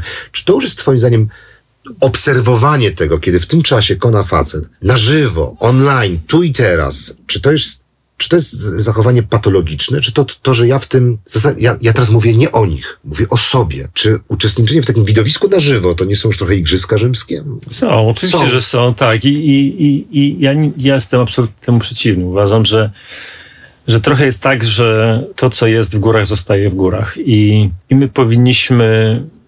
Znaczy, świat się rozwija bez, bez, bez naszej. y, Bez naszego. Znaczy, nie, nasz sprzeciw tu nic nie da. Po prostu tak jest, trzeba to robić tak, jak, tak jak świat sobie tego życzy. Ale w górach jednak pan, powinny panować takie zasady, żeby jednak była pewna intymność. Żebyśmy mogli y, wszystko to, co tam się dzieje, mieć prawo do tego, żeby zachować je dla siebie. Bo tak to nie mamy żadnego prawa. Czy chcemy, czy nie chcemy, wszystko jest Na sprzedaż. na sprzedaż. A ja nie chcę tego po prostu. Ja nie chcę, nie chcę. Pewnych rzeczy się wstydzę, pewnych rzeczy się brzydzę, pewnych rzeczy się obawiam. O niektórych rzeczach wolałbym nie mówić. Niektóre rzeczy powiem, powiem na, na łożu śmierci. Dlaczego to wszystko ma być takie czyjeś? To jest Wszystko na sprzedaż to tytuł jest filmu, moje. niech tak pozostanie. Tak, tak, tak. tak. Czyli, czyli nie. Wiesz, mam dokładnie takie samo poczucie, wiesz, i uczestnicząc w tym wszystkim, kiedy Tomasz y, y, umierał, no ja najpierw pochłaniałem to jak film sensacyjny, a potem poczułem się z tym y, troszkę, troszkę, troszkę źle. Dobrze, to teraz wróćmy do czasów Archeo, do twoich czasów w górach. Mówisz, że bez problemów potrafisz odróż- odróżnić odcienie bieli, a masz problem z odróżnieniem odcieni zieleni. To ciekawe, bo mnie łatwiej zieleń. E, Bo więcej się w biel wpatrywałem niż w zieleń. O, o to pytam. I gdybym teraz wszedł do twoich oczu, stał się twoimi gałkami ocznymi, to taki twój ulubiony widok w górach. No, od paru lat tam nie jeździsz, za którym może najbardziej tęsknisz. Masz jakieś takie swoje miejsce, które mógłbym teraz twoimi oczami sfotografować w swojej wyobraźni? Oj tak, oczywiście takich miejsc jest dużo. Jest, jest kilka takich miejsc. No. Chciałbym się jeszcze raz znaleźć na lodowcu Baltoro i popatrzeć na, na K2, bo to jest... Mówisz o tym słynnym widoku? Tym, Tak, tak, tym- tak, tym- tam tym? taka, no to jest w zasadzie taka egzemplifikacja właściwie pojęcia góra. Tak sobie wszyscy zawsze wyobrażali górę, że to jest trójkąt taki, prawda? Nie wiadomo dlaczego, ale to jest trójkąt. Ni stąd, ni zowąd, tak? Może, może to się wzięło stąd, że jednak piramidy były takie właśnie tak Może. zbudowane i, i tak jakoś za, zainfekowały e, pokolenia. I jeszcze raz bym chciał popatrzeć na południową, na sanktuarium Anapurny, bo to uważam, że, że, że to się naprawdę stwórcy udało, że, że, że stworzył tak nie- niewiarygodnie przepiękny e, o, e, kawałek ziemi, że, że, no, że aż trudno sobie wymyślić coś, coś ładniejszego.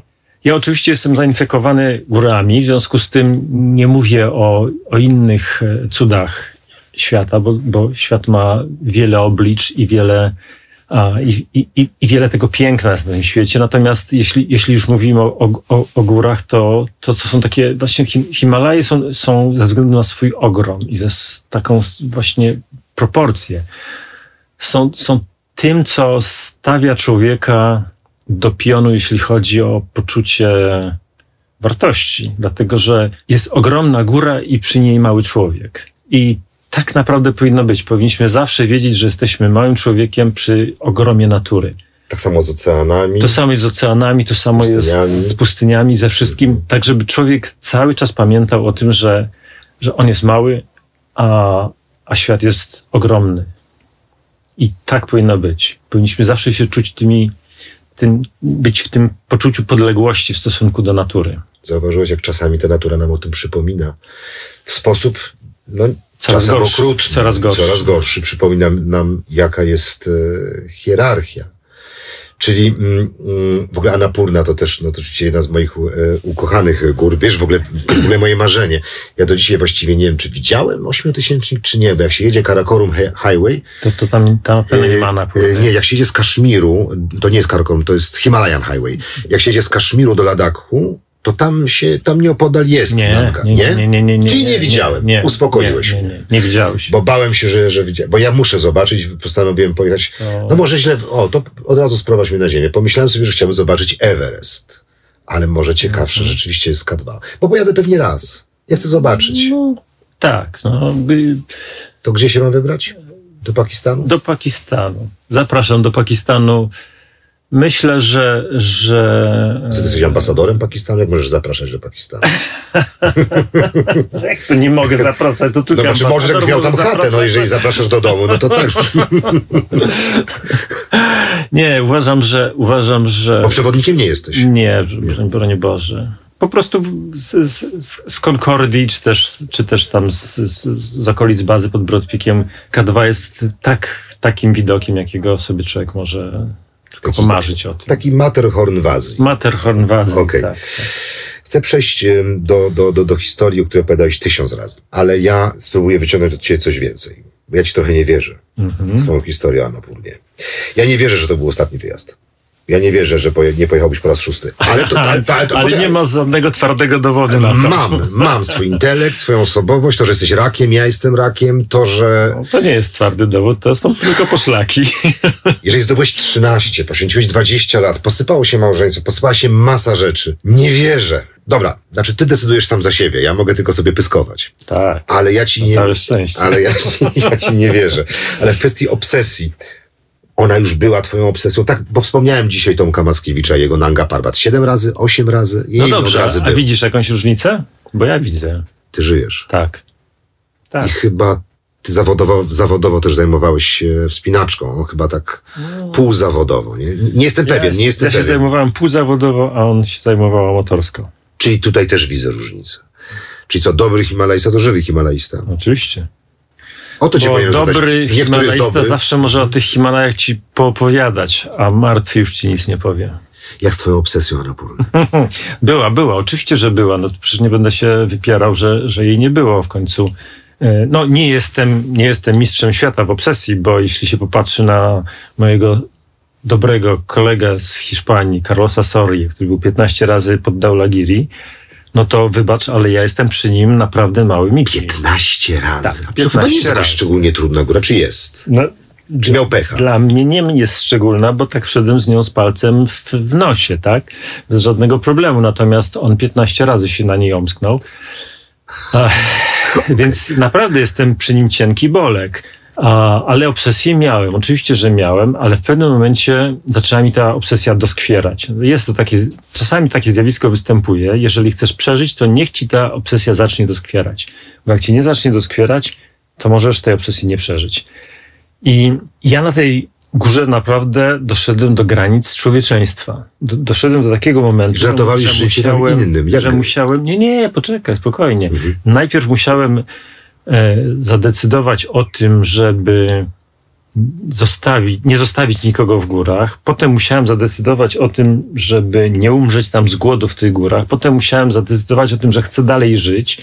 O tym wszystkim, to są wszystko takie wybory, które zostawiają na- na człowieku ogromne, ogromną rysę, taką jakby ci ktoś przejechał, wiesz, kijem po, po, po tym baseballowym, po, po grzbiecie, tak jak, jak Lipski siarze.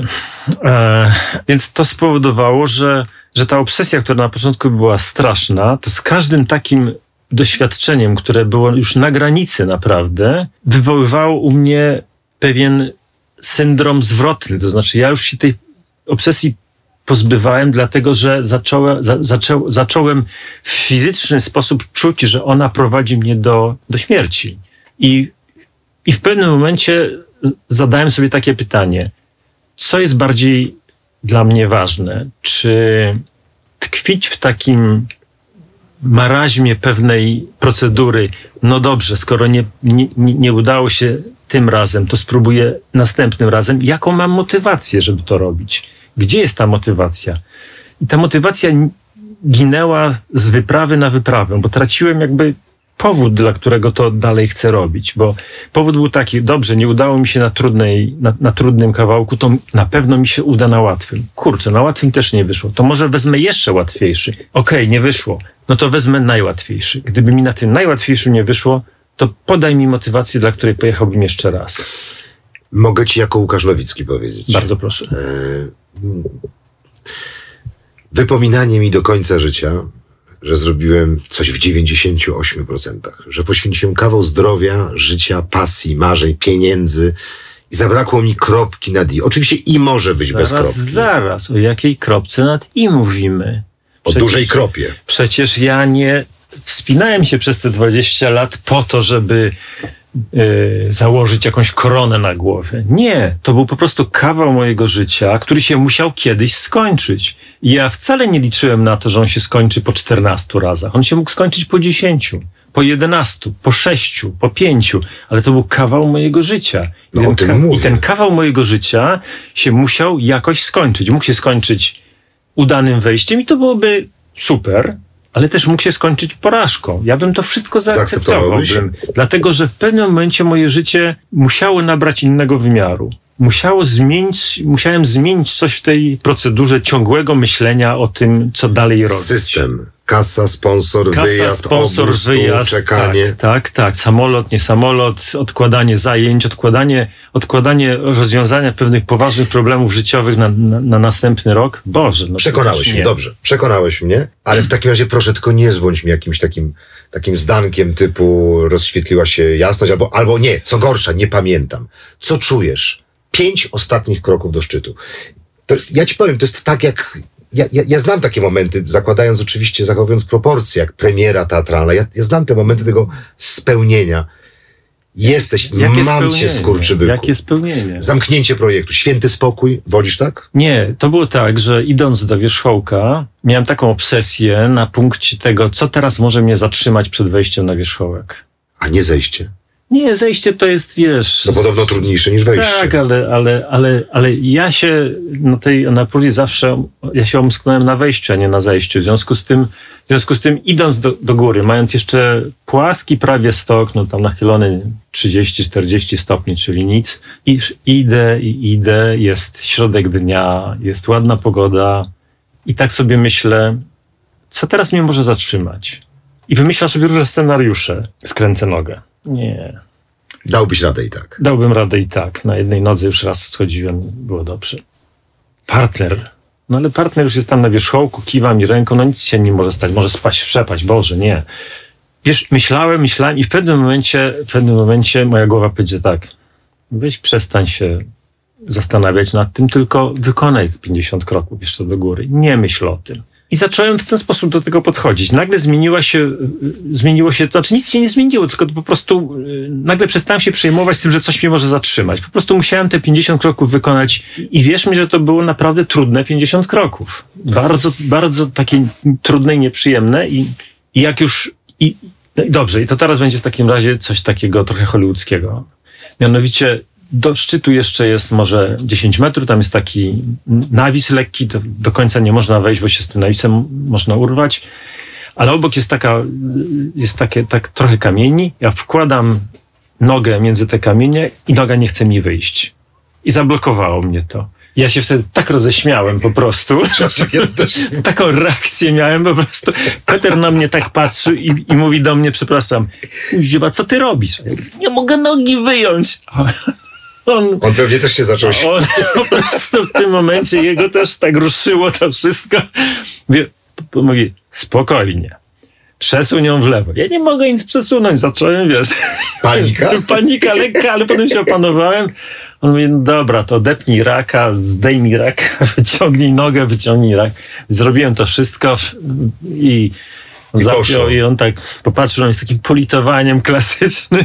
Mówi, do końca coś koleś musiałeś schrzanić na samym końcu. Ale potem nas, y, potem nas naszła taka niesamowita refleksja, taka no, ludzka zupełnie, bo stanęliśmy na tym wierzchołku i tak Piotrek patrzy na mnie, ja na niego i on mówi tak, brakuje ci czegoś? Ja mówię, nie czegoś, tylko kogoś. On Mówi, tak, brakuje mi kogoś. Piotra? Tak, zabrakło nam Piotrka Morawskiego i gdyby on tam był, miałbym gigantyczną satysfakcję. Tak to była taka beczka miodu, a w niej była łyżka dziegciu. Wiesz, chyba dlatego nie mógłbym chodzić po górach wysokich, bo nie umiałbym zaakceptować odejścia najbliższych. Tak sobie myślę. Wiesz, że Piotrek był dla mnie jak syn, to, to jest w ogóle, traktowałem go zupełnie inaczej no, niż innych y, ludzi, których spotkałem w A górach. wiesz, że jego się lubiło, nawet, nawet nie znając go? Ja go lubiłem. Tak, Czytając o nim, on przecież był operatorem też, tak? Yy, Dobrze mówię? Też robił zdjęcia. robił. Robił zdjęcia. To ja, ja po prostu, yy, coś, coś było takiego sympatycznego w nim, Tak, serdecznego. tak, zgadza się. A już abstrahując od Piotra, w ogóle można się do tego przyzwyczaić, że ludzie odchodzą? Młodzi, dwudziestoparoletni, trzydziestoletni. Wiesz co, w moim zawodzie to- no, ludzie to- żyją długo. Chyba, że, no wiesz, No tak. jakaś tragedia Chyba, przypadkowa, chyba, choroba czy coś. że tramwaj się wykolei. No, A, to znaczy, ciężko jest na to odpowiedzieć, bo tak, z jednej strony ktoś ci powie, no trzeba się do tego przyzwyczaić, bo ludzie w górach odchodzą. A a z drugiej strony nie można się do tego przyzwyczaić. To jest trochę tak, że, że wiesz, że coś takiego może nastąpić, ale codziennie się modlisz, żeby nic takiego nie miało miejsca. E, chcesz, żeby wszystko było bardzo dobrze i nie, nie bierzesz pod uwagę tego, że ktoś może zginąć, ale jak ktoś zginie, ten cały twój świat y, na jakiś czas, nie na zawsze, ale na jakiś czas się przewraca. Zaczynasz mieć wątpliwości, zaczynasz tracić wiarę. Ja tak miałem pa- parę razy i, i po prostu nagle okazywało się, że, że, że, że, że jestem małym dzieckiem po prostu, które, które no strasznie cierpi z takiego powodu i jest zupełnie wystawione na, na, na, na, takie nie, nie, nie, niesamowite zupełnie uczucie. Więc ta śmierć w górach jest czymś bardzo takim nie... tak jak i ciężkie kontuzje, prawda? No bo to też przecież też jest to przerażające.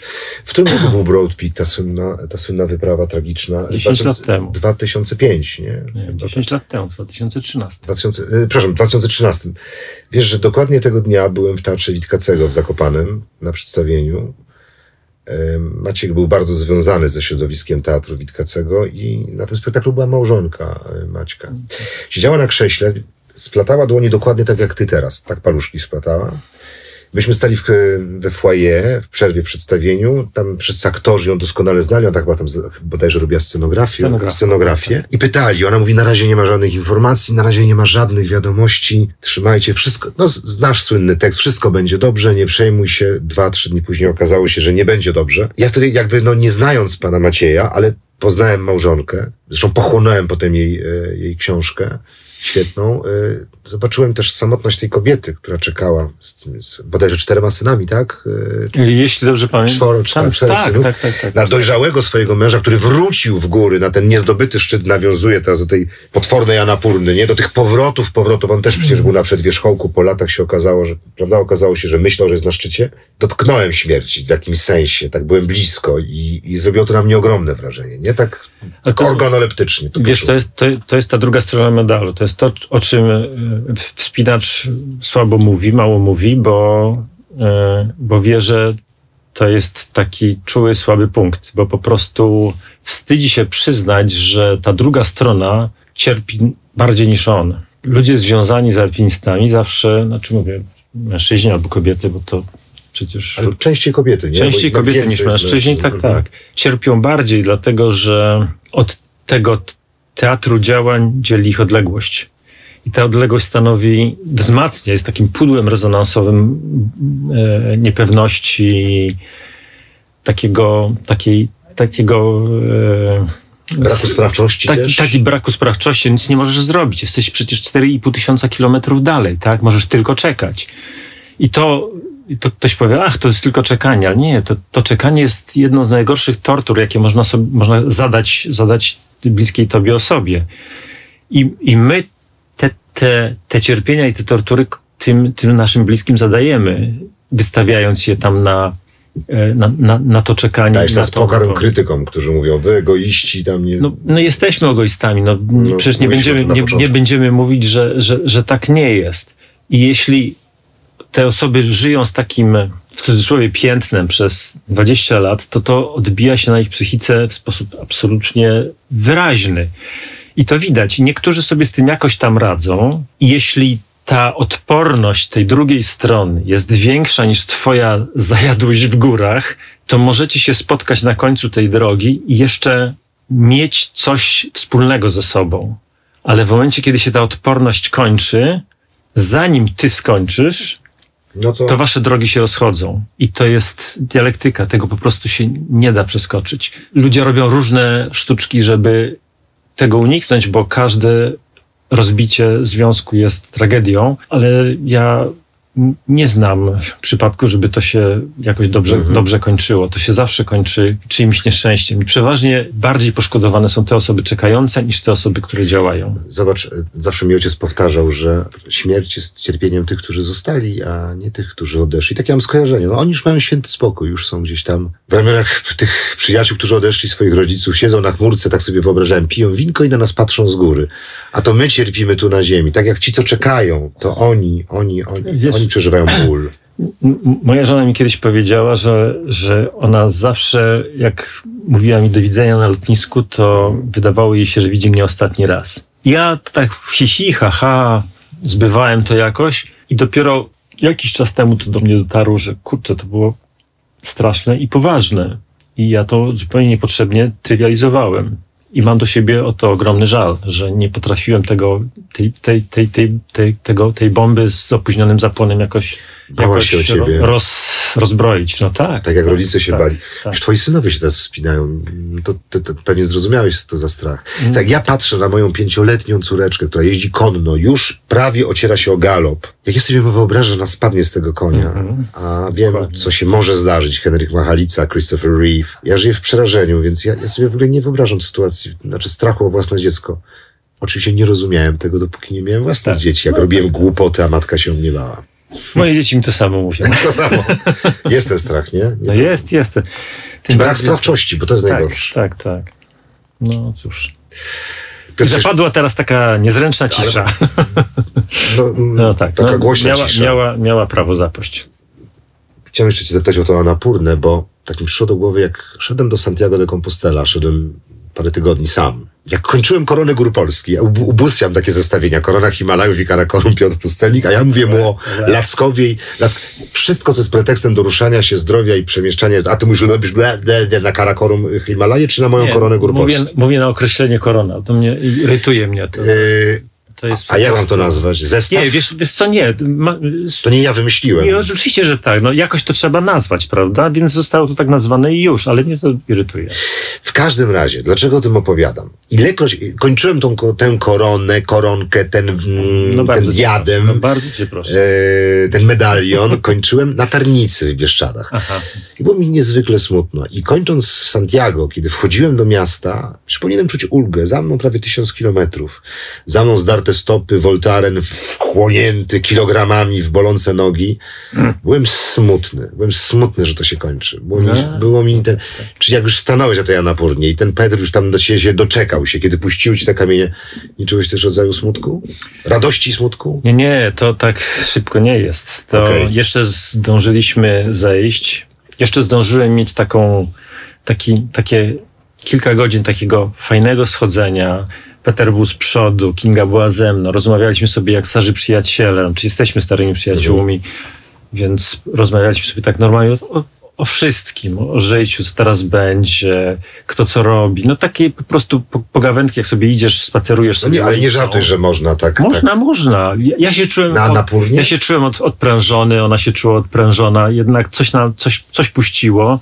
I wiesz, i schodzimy, dochodzimy do, do, do, do bazy, ona idzie do swojego namiotu, ja idę do swojego, patrzę, Rosjanie są w stanie no, bardzo słabym, dajemy im tlen, żeby przeżyli to wszystko.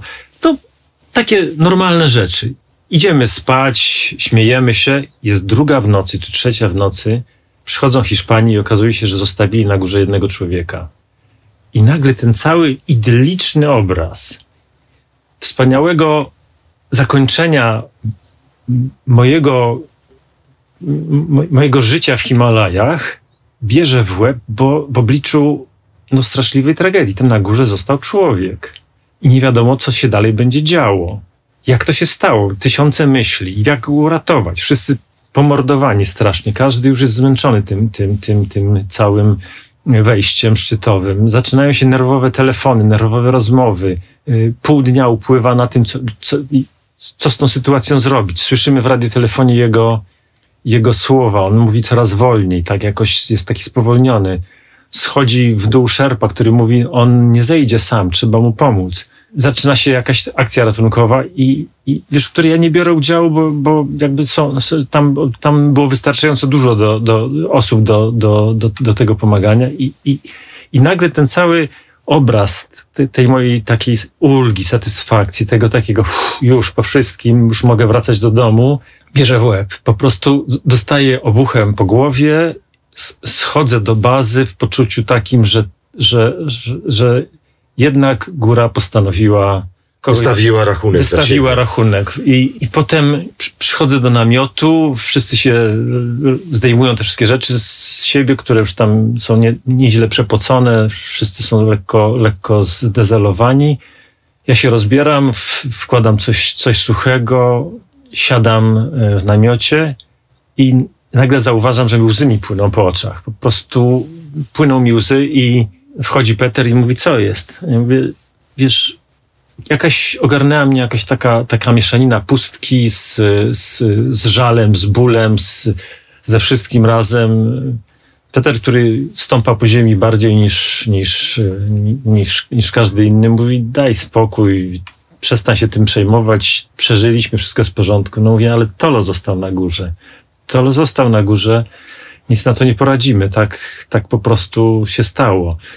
Ale ja się nie mogę z tym jakoś pogodzić i on też się oczywiście nie, nie godził, tylko, tylko jakby nasze dwa odbiory były zupełnie różne i, i, ja właściwie w tej nocy, może jak spałem dwie godziny, może godzinę to dużo, cały czas się nasłuchiwało coś i, i, i pomyślałem sobie tak, no nie, to, tak w życiu jest, że, że nawet jeśli masz jakiś taki moment satysfakcji, że coś, coś, coś się stało, coś się fajnego zadziało w twoim życiu, nawet gdybym nie wszedł na ten wierzchołek, to też coś fajnego się zadziało w moim życiu, bo coś się skończyło, ale to coś, coś co się skończyło, jest jednocześnie powodem do zadowolenia i jest powodem do smutku. Smutek, bo się skończyło, ale zadowolenie, bo się skończyło. I to jest ten dualizm, po prostu w człowieku siedzi Niewiarygodnie zupełnie. I to niezależnie od tego, czy to są góry, czy to jest tak. cokolwiek. Ja miałem dokładnie to, to o czym mówisz, Piotrze. Dokładnie to samo przeżywam. Ten dualizm, choć teoretycznie nie powinien, nie powinien mieć miejsca. Ja chcę tylko wam powiedzieć, że Annapurna nie jest najwyższym ośmiotysięcznikiem, ale jest jednym z najtrudniejszych, najniebezpieczniejszych, z największym procentem i wskaźnikiem wejść versus e, tragedie e, górskie. Chyba zdobytym pierwszy. To pierwszy ośmiotysięczny. 1950 rok, tak. 50 pierwszy, rok. Pierwszy. Czyli kiedy się rodziłeś? Nie, nie, rok przed. Rok przed. Tak. Pięć lat przed Poznaniem, pięć lat przed e, rewolucją węgierską, tak żeby to w czasie, e, w czasie jakoś poukładać. 51 rok. Taka jest ta napórna. Byłeś w Górach Wysokich po tym zejściu, po, tym, po tej nocy w obozie, o której opowiadasz. Wróciłeś w Himalaje jeszcze? Tak, raz jeszcze wróciłem. A miałeś nie wracać? Miałem nie wracać, ale, ale i właściwie nie wróciłem po to, żeby, żeby e, jakby coś się zadziało. Mhm. Wróciłem z takim wyjazdem wspominkowym troszeczkę, chociaż rok po wszystkim to, to trudno nazwać to wspominkiem. Co to było? Co to, co to? Wybrałem się do Doliny Solokumbu i Peter mnie namówił, żebyśmy spróbowali wejść na Pumori. To jest taka góra koło Everestu. Bardzo ładna. Bardzo ładna. No ja powiedziałem, okej, okay, dobrze, możemy spróbować, to już żaden ośmiotysięcznik, tak powiedziałbym, potraktuję to w charakterze takiego, takiej fajnej wycieczki. I wyobraź sobie, że doszliśmy do obozu pierwszego na, na Pumori. Ja tam spędziłem noc i po nocy powiedziałem, Peter, ja cię bardzo przepraszam, ale ja już nie jestem w tej bajce. Muszę, muszę cię rozczarować, ale ja dalej nie pójdę. Koniec. Skończyła mi się całkowicie motywacja. Na jakiej wysokości jest pierwszy obóz? O, z 6000 metrów to góra. No nie rób tak, bo ja nigdy nie byłem tak wysoko. 6000 metrów jest mniej więcej. Powiedziałem, Peter, sorry, nic z tego nie będzie. Ja, ja, ja nie mam motywacji zupełnie już. Myślałem, że, wiesz, zawiodłem cię, bo myślałem, że będę miał motywację, ale nie mam. I co, zszedłeś? Tak. A on? No, co miał zrobić? Sam nie pójdzie. Dlaczego? No, bo to nie jest łatwa góra. Potrzebował partnera, żeby go przesekurował, żeby był z nim. Zawiodłem go po prostu. Ale potrafiłeś też szczerze powiedzieć to, co czujesz, postawić granicę, powiedzieć nie. Nie mogłeś tego czuć wcześniej. Eee, No, no- a się zachowałeś się niezwykle, niezwykle dojrzale. No ale nie wiem, wiesz, może nie powinienem się w ogóle godzić na taki wyjazd, może powinienem Może. to jakoś antycypować i, i powiedzieć, że okej, ale wydaje mi się, że nic z tego nie będzie. Nie wszystko da się wiem, antycypować. Nie wiem. Pewne rzeczy czujesz tam, tam w tym momencie i umiejętność podążania za samym sobą, za... Łukasz Peter jest dalej moim przyjacielem, czyli chyba jednak mi wybaczył. Myślę, że cię zrozumiał. Myślę, że tak naprawdę w ogóle nie było na ciebie. No ja przynajmniej, gdybym był na jego miejscu, doskonale bym cię zrozumiał. Czułbym żal, czułbym żal parę godzin. Smutek bardziej, wiesz, własny, własny, indywidualny, a potem absolutnie bym to zostawił. Gdzieś czytałem, że, że, że, że, że mówisz o Nepalu. To fajne miejsce do życia, fajne miejsce, żeby tam bywać znacznie częściej. Chciałem cię jeszcze podpytać o.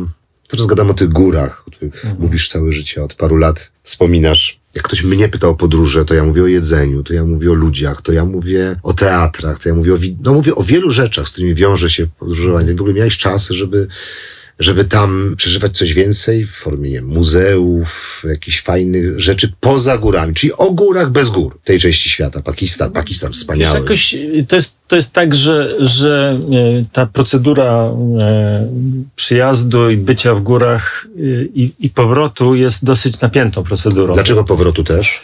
Dlatego, że chcesz już do domu jechać. Po prostu jesteś Okej. już zmęczony tym dwumiesięcznym pobytem poza, poza, e, poza cywilizacją taką, do której jesteś przyzwyczajony.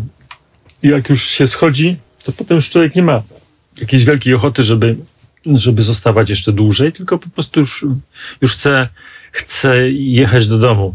Natomiast y, zdarzyło mi się parę razy w życiu, że byłem w Nepalu dłużej niż, niż y, powinienem, dlatego że łączyłem wyprawę jesienną z wyprawą wiosenną z jesienną. Czyli w okresie monsunowym mogłem być w Nepalu.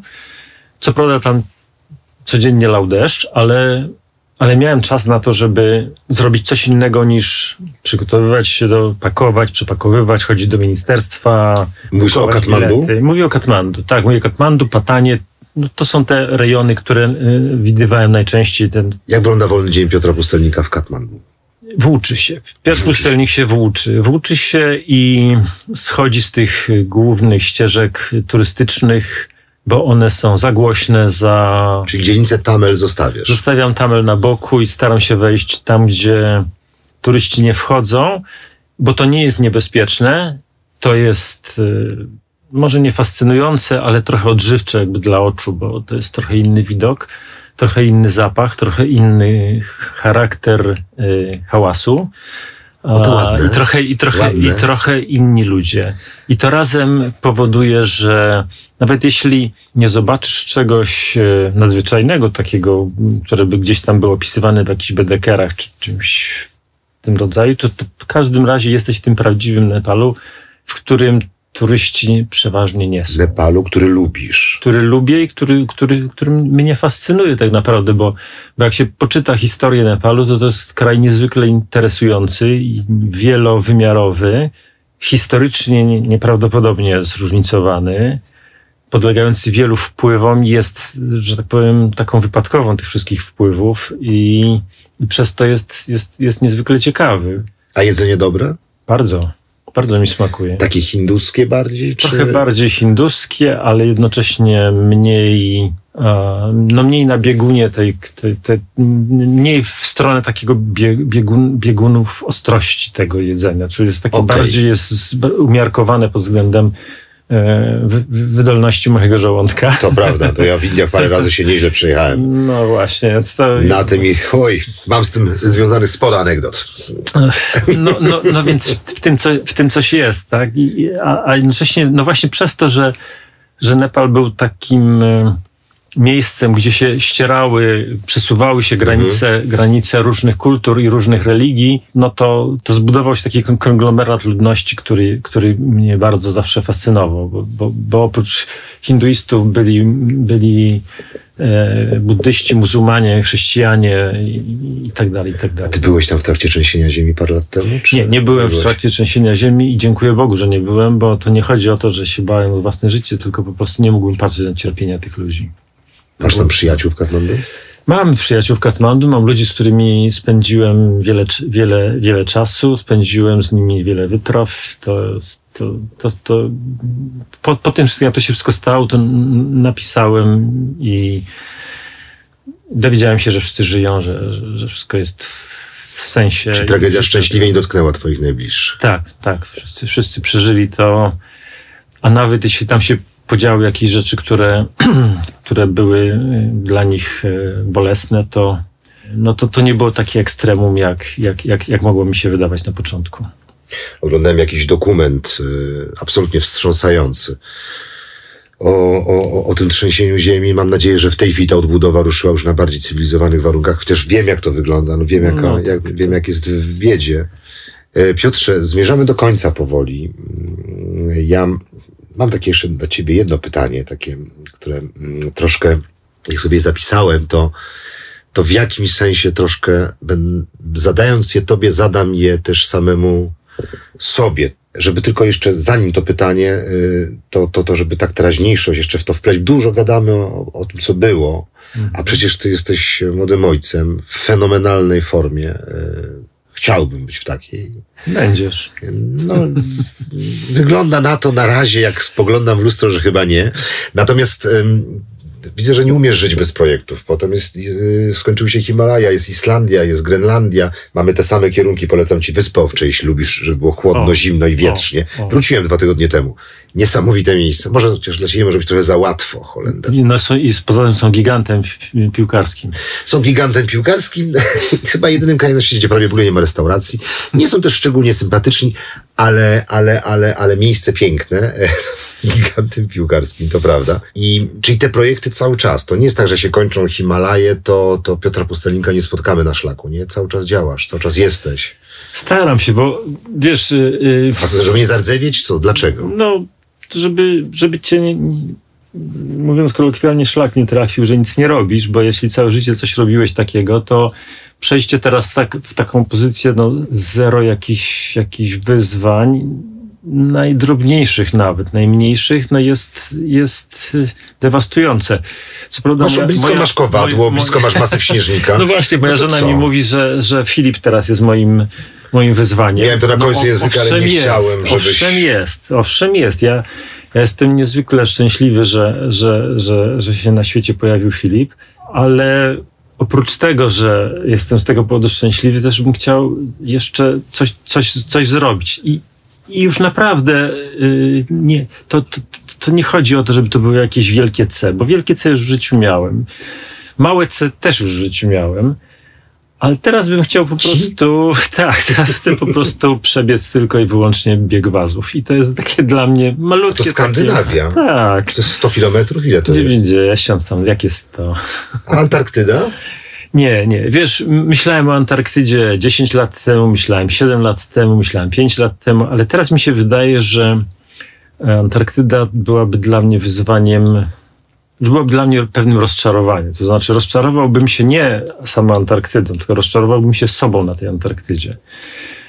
Chyba mam już e, w stosunku do siebie tak, tak, e, no, taki jestem, tak, tak już mam siebie, że tak powiem, w tych, e, w tych klimatach tak już dosyć, że, że chyba bym nie, nie zaakceptował siebie jeszcze w roli jakiegoś wielkiego polarnika ciągnącego jakieś potężne sanie. Nie, chyba już, chyba już bym siebie tak nie, nie, nie, nie A ja myślałem, że musi ci być zimno, musi ci być chłodno. Tak, musi mi być zimno i chłodno, przewiać? ale mi nie może przewiać nawet na śnieżce. To już w tej chwili nie stanowi to dla mnie takiego wielkiego nawet, to problemu. jest jedno z najbardziej wietrznych miejsc w Polsce. No to...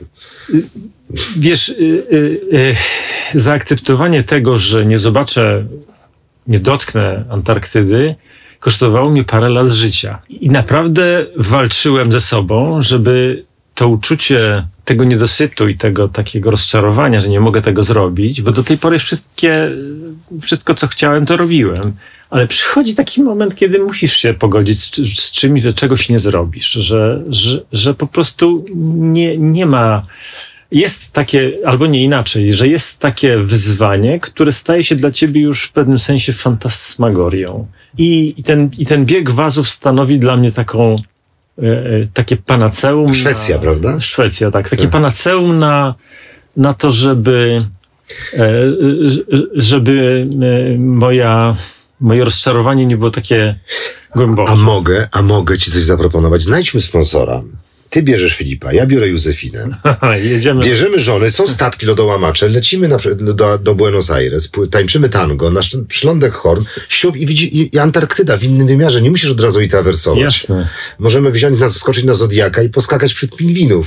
Tylko uważając na słonie morskie, żeby nas nie pokryły. Otóż to. I tyle. Dlaczego rezygnować? Tylko Moja żona bardzo lubi tańczyć, także to... no to, ja nie, no to, no to, no to ja, ja też nie, ale... Ale, Ale wiesz o czym mówię? Mówię o tym, że to jest poświęcam. skala, nie? Że, że, Jasne, że tak. nie trzeba rezygnować. e, Jesteś przyzwyczajony do, do, do przepraszam za młodzieżowo, challenge'u. Hmm. A przecież istnieje też coś takiego, jak po prostu pobycie w jakimś miejscu, popatrzenie na jakieś miejsce w bardziej turystycznym wymiarze. To nie przynosi chyba ujmy. Nie, nie, to nie przynosi No. żadnej ujmy, ale, ale wierz mi, że zrozumienie tego przeze mnie zajęło mi trochę czasu. Człowiek, który zrobił takie rzeczy jak ty, nie dziwię się, że ma z tym problem. Piotr, ostatnie pytanie. Powiedziałeś gdzieś, i to już jest pytanie ode mnie do ciebie i pytanie też o mnie. Powiedziałeś, że nie chcesz czuć się staro. Ja miewam już takie dni, kiedy boli mnie tu, kiedy boli mnie tu, kiedy widzę, jak wygląda ciało, kiedy widzę, jak ono się zmienia, że zaczynam staro się czuć. Co to znaczy nie czuć się staro? Czy to jest kwestia tylko tej zewnętrznej części, czy też mówiłeś o wewnętrznej? Wiesz co, jest takie wyświechtane powiedzenie, że, że data urodzenia jest tylko liczbą. Ono jest y, pewną, pewnym kiczem, w dużej mierze jest kiczem, ale, ale jest w tym trochę prawdy. Oczywiście, jak w każdym kiczu jest, jest też trochę, y, trochę piękna i trochę brzydoty. I, i, i, i w, y, wydaje mi się, że człowiek, y, umysł i twój stan świadomości musi zaakceptować to, że, że ciało się zmienia i że ciało się musi zmieniać. Że się przede wszystkim, że się musi zmieniać. Że, nie, że to nie jest tak, że całe życie będziesz Apollinem belwederskim i że, to, i że, i że kształt tego ciała nie jest e, funkcją stanu twojego umysłu.